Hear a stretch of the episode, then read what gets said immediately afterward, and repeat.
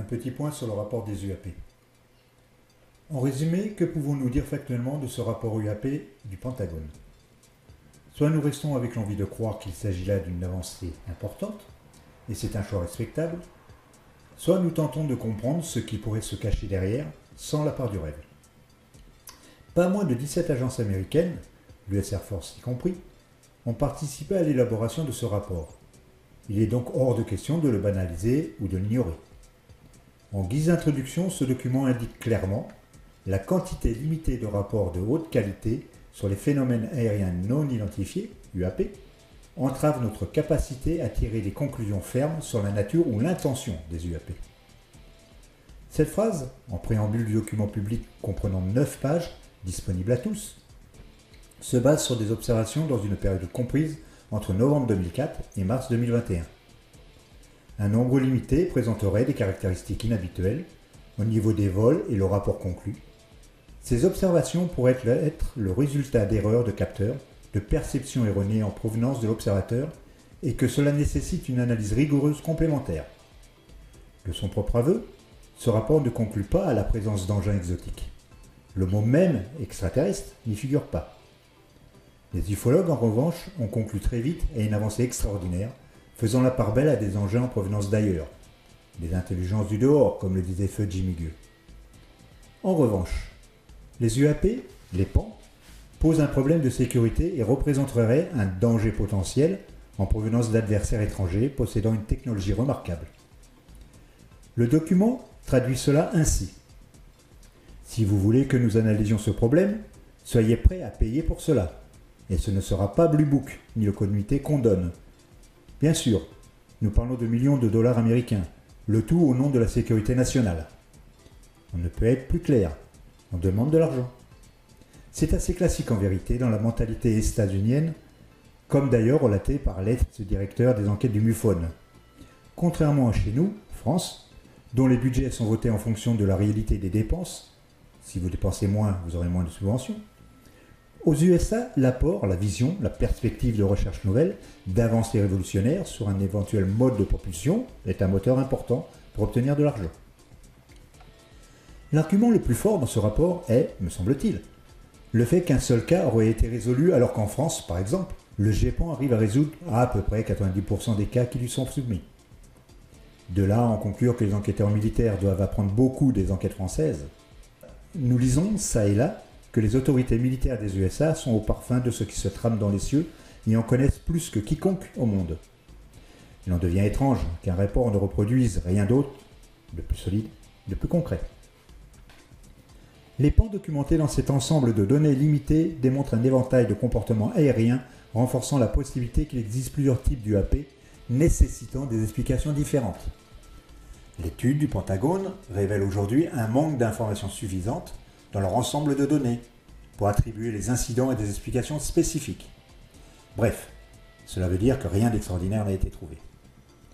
Cela justifie cependant que les points enregistrés par des pilotes ou des systèmes radars représentent une préoccupation aérienne pour les USA. Drones ou missiles sont donc un danger pour les pilotes, mais aussi pour la population.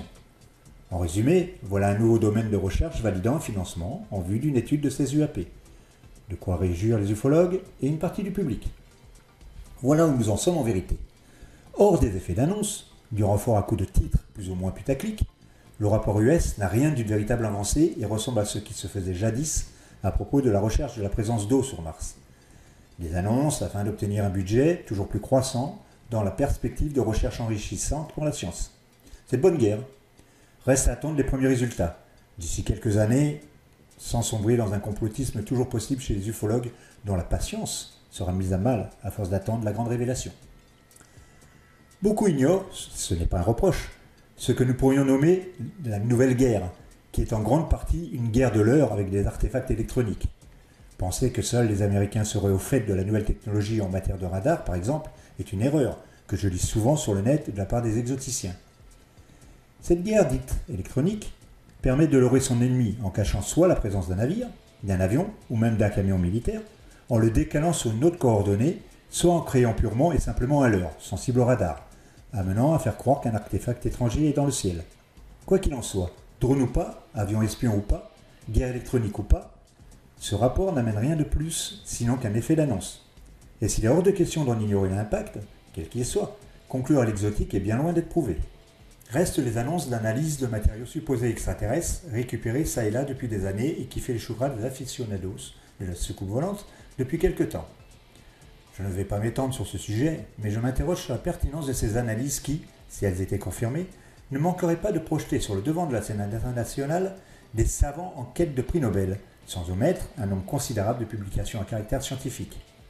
Ce que nous n'avons pas étrangement. Ce n'est pas très sexy, on doit le reconnaître, mais je préfère une avancée prudente, encourageante, plus juste et raccord avec la réalité que le débordement qu'un rêve propose en guise de connaissance. Petit aparté pour finir.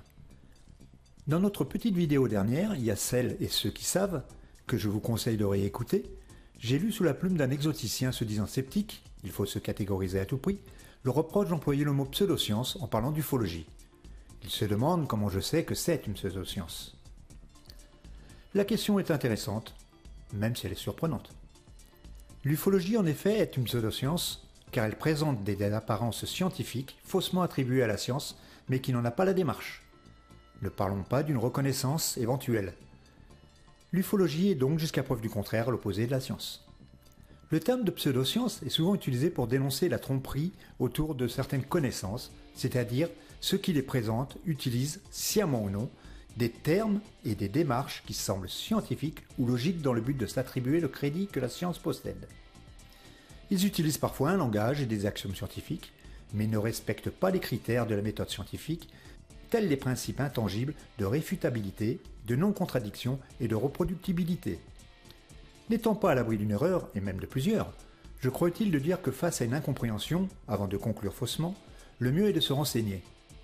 L'auteur de cette interrogation, intéressante je l'aurais dit ici, juge la non-pertinence du terme pseudoscience pour l'ufologie et qualifie de biais ce que j'exprime à ce sujet. Je lui laisse le loisir de réfléchir posément à tout cela. Les définitions sont pourtant directement lisibles sur le net. J'espère avoir clairement répondu. Il faut le savoir, non?